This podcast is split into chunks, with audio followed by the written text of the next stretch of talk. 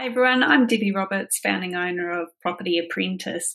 Thanks for tuning into today's podcast. And today's subject, I'm going to be talking about numbers that you need to know and understand as a property investor.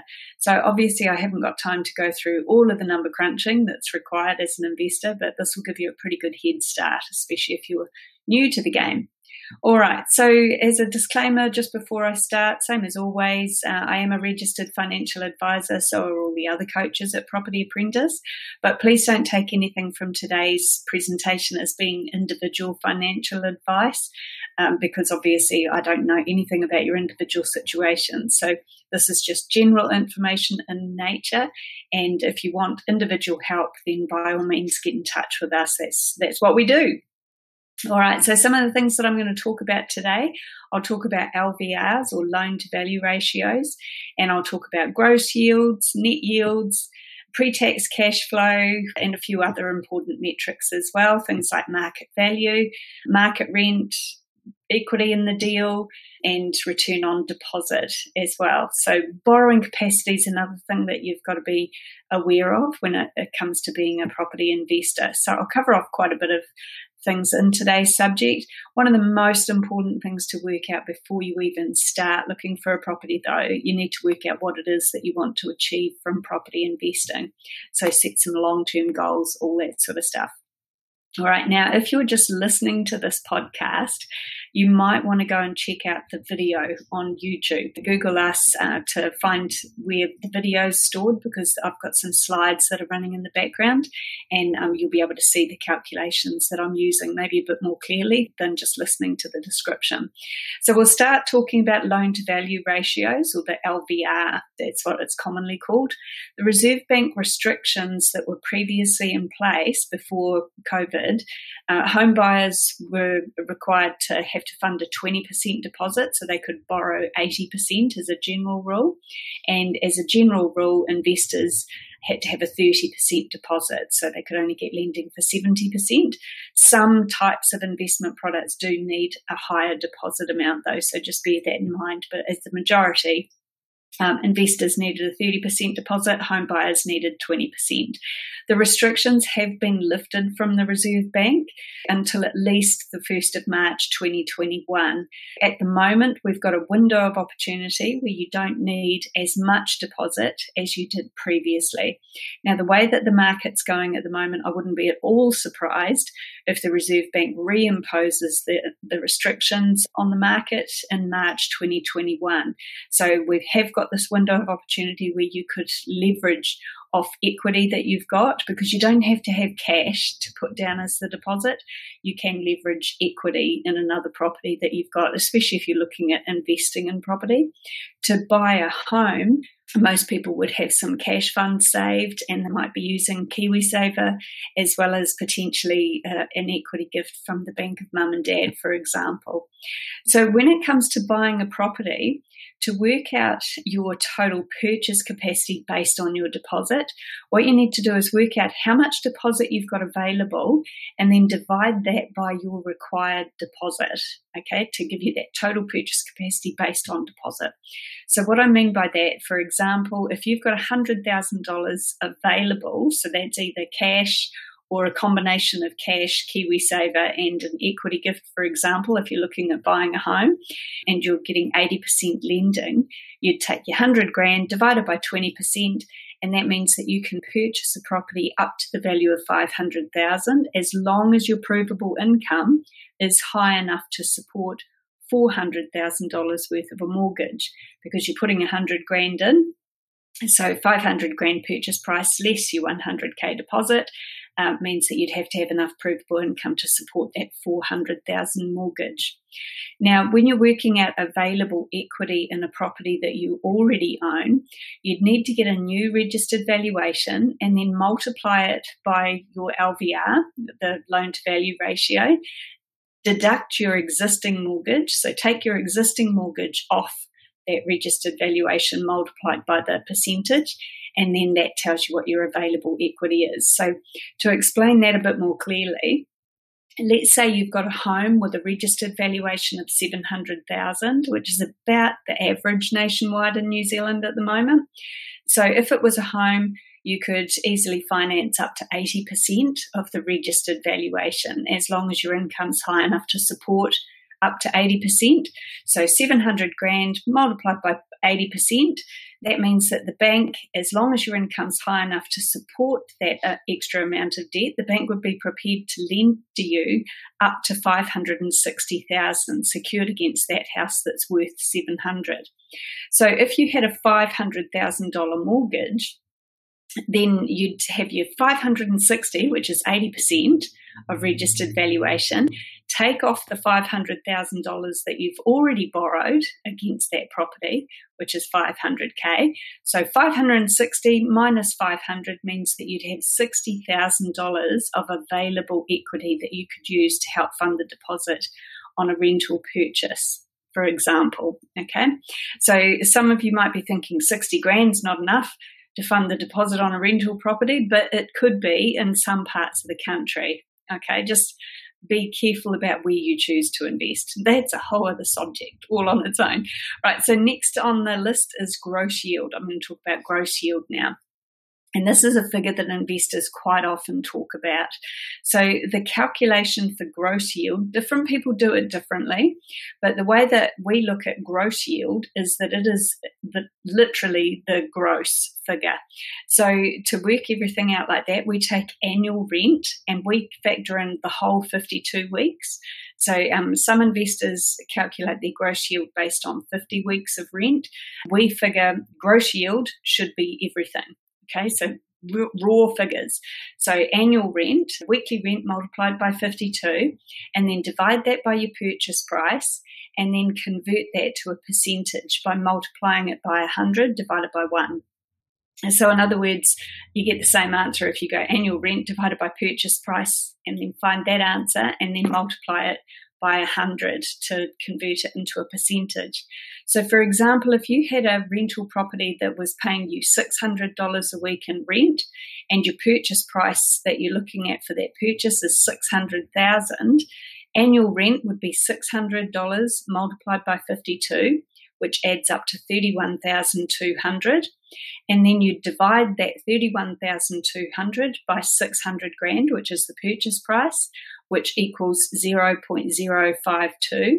Multiply that by 100 over 1 to convert it to a percentage. So multiply by 100 equals 5.2 as your gross yield for that potential purchase that you were looking at. Net yield is a much more useful calculation. And um, the reason that it's more useful is because it gives you, a, as far as after taking into account all of your expenses associated with owning that particular property. So um, here we're looking at annual rent, 52 weeks a year, but then you deduct all of the expenses except for the mortgage payment. Then you divide that answer by the purchase price and then multiply that answer by 100 to convert it into a percentage. So, for example, that previous calculation that we looked at, annual rent of 31,200. Now, if we looked at the expenses excluding the mortgage, that added up to say 11,100, which is a combination of $1,500 in rates, 2,000 in insurance, two weeks vacancy, which at 600 bucks a week rent would be $1,200. Property management fees, which would be 2,496 minus the two weeks vacancy, which is $96, and this is calculated at 8% management fees. Then that property management cost would add up to 2,400. If there were body corp, you'd have to take that into account as well. So here we've used in this example $2,000 for body corp fees, and we've budgeted $2,000 a year for repairs and maintenance. So all of those expenses add up to 11,100. So that's all of your expenses excluding the mortgage. So now the calculation that we do is 31,200, which is your annual rent take away all of your expenses except for the mortgage, which is 11,100, and that gives you the answer of 20,100. Now, to convert that figure into a net yield, we divide it by the purchase price, which is $600,000, and that equals 0.335. Now we multiply that by 100 to convert it into a percentage. So now we come up with the answer of 3.35% net yield.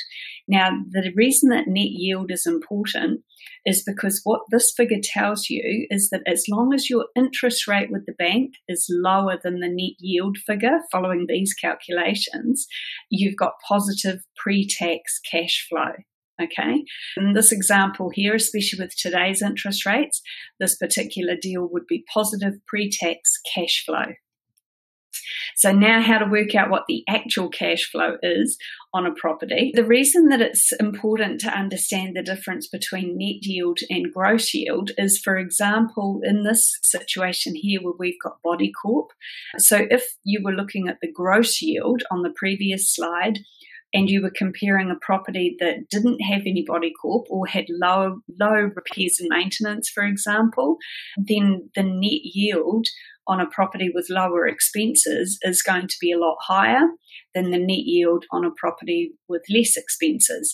So it's important to understand the difference between gross yield and net yield, and that will really help you speed up your calculations and decisions as to whether or not a particular property is worthwhile putting an offer in on. Okay, so now we're going to have a look at the pre tax cash flow calculation. And this one's pretty simple. It's basically your annual rent, so 52 weeks a year, minus all of your expenses for the year, and that will tell you what your pre tax cash flow position is. So, for example, same example that we were using before annual rent of 31200 so that's $600 a week for 52 weeks a year. And then now we're looking at the annual expenses, including the mortgage payment, which adds up to 29,100. Okay, so that is a combination of 1,500 in rates, 2,000 insurance, $1,200 for two weeks vacancy, 8% property management fees, which add up to 2,400 and two grand body corp, two grand for repairs and maintenance. And if the mortgage was 3% on interest only, assuming 100% lending on the 600,000, then that adds up to a total of 18,000 there. So all of those figures added up comes to the grand total for your annual expenses of 29,100. If you've got annual rent of 31,200, deduct your 29,100 in expenses, and that tells you that you've got pre-tax positive cash flow of $2,100 per year for owning that property as long as the mortgage interest is 3% on interest only in this example. Okay, so some other important metrics that we need to know and understand as investors we need to understand what the market value of a property is, and also when it comes to capitalisation rates. So, some properties are valued using a calculation called cap rate. The majority of residential property in New Zealand is uh, valued using comparable sales. Okay, so it's really important to understand how that all works. We spent a whole training session on this as part of our coaching program, so I haven't got time to go through all of this in the podcast today but basically research what other properties have sold for in the vicinity of the particular property that you're looking at. We're looking at market value or registered valuation when not taking into account government value or rateable value or council values. That's a totally different situation there. It's really important that you understand market rent as well, because obviously, when you're calculating your numbers for cash flow and gross yield and net yield, having the ability to have a good estimate for what actual market rent is is vital to giving you the best result. Now, equity in the deal is another important calculation for investors because we want to know how much money we're making on the day that we buy that property. Or, you know, if you're buying it at a discount, for example, if you're negotiating it below its actual market value, that's a discount. And by equity in the deal, I'm talking about a combination of discount and also value add potential in that particular property. A return on deposit is another important calculation, especially when you're comparing a couple of different types of investment properties. So, let's say, for example, you're interested in two different types. The cash flow could look quite different. One of them might have a bigger discount than the other one. One might have higher capital gain. So return on deposit's an important calculation there so that you can work out how quickly you're going to be able to recycle your deposit out of that particular deal. And I think in one of the next um, podcasts, I'll, I'll do a podcast about how to recycle your deposit for those of you that might not have been to one of our free events. Okay, in our free events, I talk about recycling deposits so that you don't have to save for any more house deposits because there's not much fun in saving. Okay, uh, another thing that you need to take into account is your borrowing capacity based on both equity as well as your provable income. And so, you know, there's no such thing as one size fits all when it comes to property investment. It's really important that you take into account what it is that you want to achieve from investing and understand your borrowing capacity so that you can put a good plan in place to work out what your starting position is, where you want to end up, and what types of property and whereabouts in New Zealand you're most likely to find those deals to help you reach your long term goals. So that reaches the end of today's podcast. So hopefully it gave you a bit of an idea as to the insights of what's required when it comes to purchasing a rental property. There is obviously a lot more involved when it comes to purchasing rentals than, it, than there is when you're looking at purchasing a home. But it is really important that you understand the numbers, or at least that you've got someone on your team of professionals who understands it so they can help you through that process. So for more information, information about what we do, feel free to go to our website, which is propertyapprentice.co.nz. If you've got suggestions for future podcasts that you'd like to hear me talk about, um, by all means, email us at info at propertyapprentice.co.nz. And as I mentioned before, if you want to watch the videos, that you can see the slides in the background as well and then just Google Property Apprentice Podcast or um, search us up on YouTube. You'll find our podcast recordings there as well. Thanks for watching, and I'll look forward to sharing information with you in the next podcast.